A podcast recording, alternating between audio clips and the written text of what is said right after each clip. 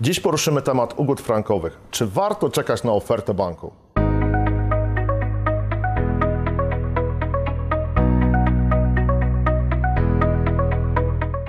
Cześć, nazywam się Dominik Pleziewicz. Odszkodowaniami bankowymi zajmuję się od 5 lat. Dziś chciałem poruszyć temat frankowy, a mianowicie, czy warto podpisać ugodę z bankiem, czy warto czekać na te ugody, bo tak naprawdę banki e, dopiero e, zaczynają e, cokolwiek proponować. Rozważymy sobie najbardziej znaną na chwilę obecną ofertę banku PKO BP i porozmawiamy sobie również o innych bankach. Na chwilę obecną najbardziej znaną ofertą jest oferta banku PKO BP. A co jeżeli chodzi o inne banki? Ja tak na dobrą sprawę znam oprócz oferty banku PKO BP która z tych wszystkich oczywiście wydaje się najbardziej sensowna, e, ofertę takiego banku jak Bank Millennium. Natomiast e, dzisiaj nie będziemy jej analizować, e, powiem o niej bardzo krótko, ponieważ w mojej opinii nie przystaje w ogóle do, do tego, żeby takie ugody zawierać. Chyba, że w jakiejś bardzo, bardzo specyficznej sytuacji klienta. Natomiast najczęściej w 99% nie będzie Wam się to opłacać. E, co z pozostałymi bankami? E, można powiedzieć kolokwialnie, że nabrały wody w usta e, i patrzą, co będzie się działo mm, dalej, co zrobi PKO, co zrobi KNF, jakie stanowisko zajmie nadzór. Musisz również pamiętać, że są banki, w których tak naprawdę nigdy nie będziesz mógł liczyć na sensowną ugodę. Mówię tutaj o tak zwanych bankach wydmuszkach, czyli Raiffeisen, Deutsche Bank, czy BPH, które, których portfele są właściwie tylko kredyty frankowe, one nigdy nie będą chciały iść na ugodę, ponieważ e, to im się zupełnie nie opłaca. E, zauważ również, że e, bank, który jest w złej kondycji finansowej, również nie będzie skłonny do tego, żeby takie ugody zawierać. Z prostej przyczyny. Banku, który jest w złej kondycji finansowej, po prostu nie będzie stać na takie ugody. I przykładem takiego banku jest na przykład Getin Nobel Bank. Co sprawia, że pozostałe banki mm, decydują się na to, żeby dalej czekać, nie chcą negocjować ze swoimi klientami, albo propozycje, które składają, muszą być odrzucone, bo po prostu są nieopłacalne. E, po pierwsze sprawia e, to sytuacja niepewności, jeżeli chodzi o franki. Oczywiście to nie jest niepewność procesowa, bo jeżeli, klient, jeżeli klienci e, banków wygrywają w 96, w zależności od tego, jakie statystyki bierzemy pod uwagę, ale można założyć, że jest to od 90 do 98% spraw jest wygrywana, więc nie, nie możemy tutaj mówić o niepewności procesowej. Natomiast chodzi o niepewność prawną. Zobaczcie tak naprawdę, co wydarzyło się 2 września. 2 września mieliśmy posiedzenie Izby Sądu e, Najwyższego e, i w efekcie nie wydarzyło się nic. E, nic, co wniosłoby coś do sporu frankowego.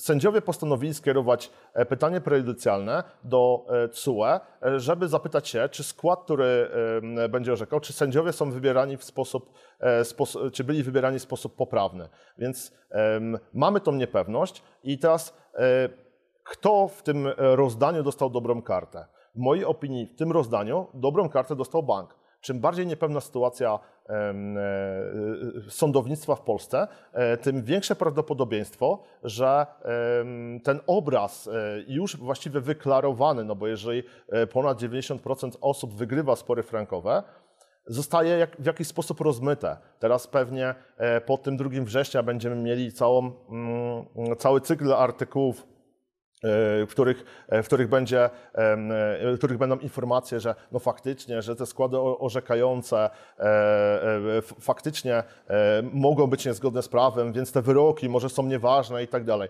I w efekcie dla prawnika, radcy prawnego, adwokata, kancelarii, która się tym zajmuje, E, nie będzie miało to większego znaczenia, bo ich zadaniem jest wygrać sprawę, więc jeżeli oni idą do sądu, to jeżeli mają 90% e, e, skuteczności, to dla nich taka sprawa jest sprawą jak, jak najbardziej do, do poprowadzenia.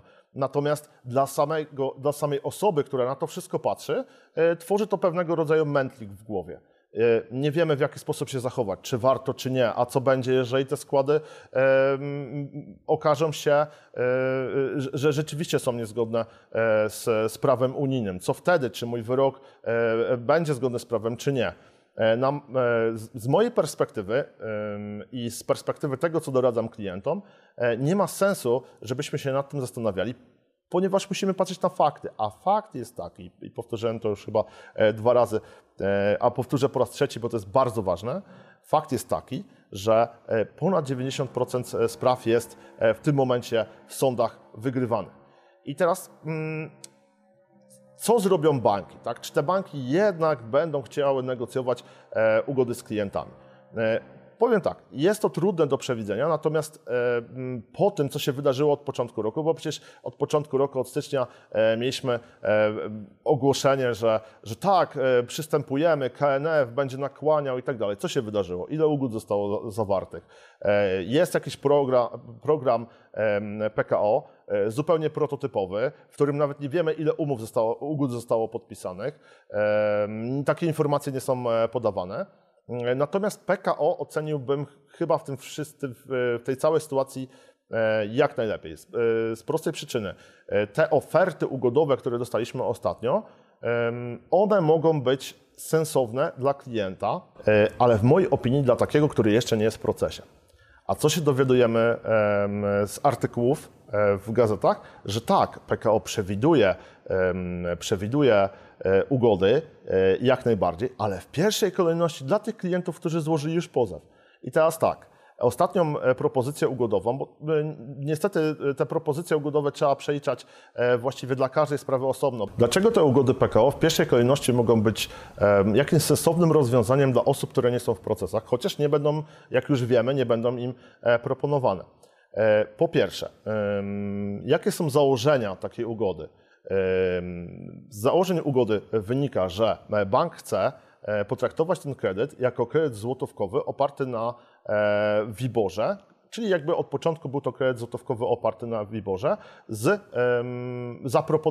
zaproponowaną przez siebie marżą. I teraz, czy ona jest podwyższana czy obniżana, to zależy od właściwie negocjacji i od e, Twojej konkretnej sytuacji. Ja omówię to na przypadku jednej propozycji, którą otrzymaliśmy ze sprawy naszego klienta który już jest w procesie i jest w procesie dwa lata, więc jego perspektywa jest troszeczkę inna niż kogoś, kto ten proces nie wchodzi. E, ale e, wyliczyliśmy, że stosunek tego, co zaproponował bank, do e, tego, jaka będzie jego sytuacja, jeżeli unieważnimy ten kredyt w toku procesu, to jest 58% tego, co może uzyskać w toku unieważnienia umowy. Czyli można powiedzieć, całkiem fajna oferta. Ktoś by powiedział, no y, bank z klientem chce się e, spotkać e, po środku. Ale zobaczcie, prawdopodobieństwo wygrania tego procesu to nie jest 50%. Ten klient nie ryzykuje 50%, on ryzykuje kilka procent e, szans, że, że ten proces przegra. Co więcej, jest już dwa lata w procesie, więc za chwilę z dużą dozą prawdopodobieństwa ten proces zakończy się prawomocnie. I teraz, e, dlaczego on ma rezygnować z e, ponad 40% tego, co może uzyskać w procesie? Czy dla niego taka oferta e, będzie w jakikolwiek sposób satysfakcjonująca? Oczywiście to zależy od podejścia klienta, natomiast w tym wypadku klient nie decyduje się na podpisanie tej ugody. Co innego, gdybyśmy mieli do czynienia z klientem, który w procesie nie jest.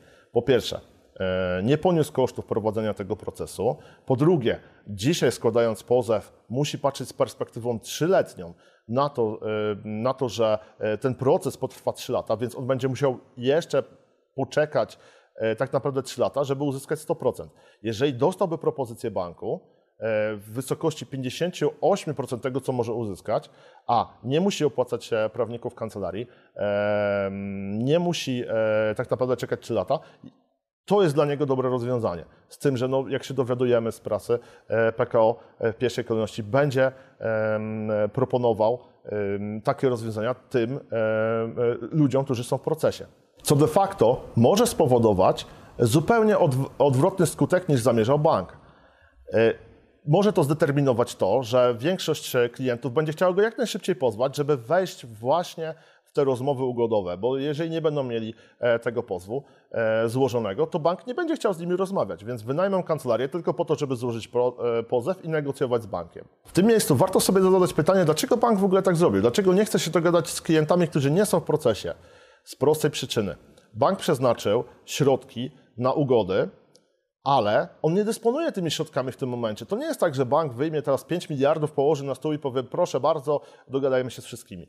Chce to rozłożyć w czasie. Więc jego perspektywa jest słuszna. Najpierw zajmuje się e, klientami procesowymi, żeby rozwiązać swoi, e, swoje problemy, a następnie zajmie się e, pozostałymi klientami. Musisz te, też mieć jedną rzecz na uwadze. Jeżeli nie wejdziesz w proces bank, z bankiem, najprawdopodobniej, jeżeli kiedykolwiek w przyszłości dostaniesz e, propozycję, najprawdopodobniej ona będzie gorsza od propozycji, którą dostał klient w procesie. E, przykłady choćby branża ubezpieczeniowa, którą bardzo często porównuję właśnie z, e, z tutaj z tą branżą bank, bankową. Jeżeli jesteś w procesie, e, jeżeli jesteś przed procesem, składasz reklamację, e, powiedzmy, że twoje roszczenie to 10 tysięcy, wypłacą ci 1000 zł, tak? Wejdziesz w proces, okazuje się, że nagle możesz dostać 9 tysięcy złotych z prostej przyczyny. Oni wiedzą, że jesteś zdeterminowany do tego, żeby walczyć do końca. E, I oczywiście nad taką ugodą, kiedy dostajesz 90%, warto się zastanawiać. E, masz szansę przegrania, e, ok, ale jeżeli dostajesz w procesie 50% albo poniżej 50%, moim zdaniem taką ugodę należy odrzucić. Jeżeli chciałbyś sprawdzić, jak się ma propozycja ugodowa PKO do Twojego kredytu, to e, wspólnie ze specjalistami z Pledziewicz Kancelaria stworzyliśmy specjalny kalkulator, który w sposób automatycznie wyliczy Twoje roszczenie w stosunku banku, co się stanie w przypadku unieważnienia czy odfrankowania umowy i jak to się ma w stosunku do tego, jaką propozycję proponuje w tym momencie PKO BP. E, pracujemy nad tym e, właściwie codziennie. Zmieniamy to narzędzie, w taki sposób, żeby dostosować się też no, do zmienia, zmieniających się warunków i zmieniającej się oferty tak naprawdę PKO. Jeżeli chcesz skorzystać z tego narzędzia, e, link również zamieścimy w e, opisie. Jeżeli podobał Ci się ten materiał, zachęcam Cię do subskrypcji tego kanału, zapraszam na Facebooka i do zobaczenia.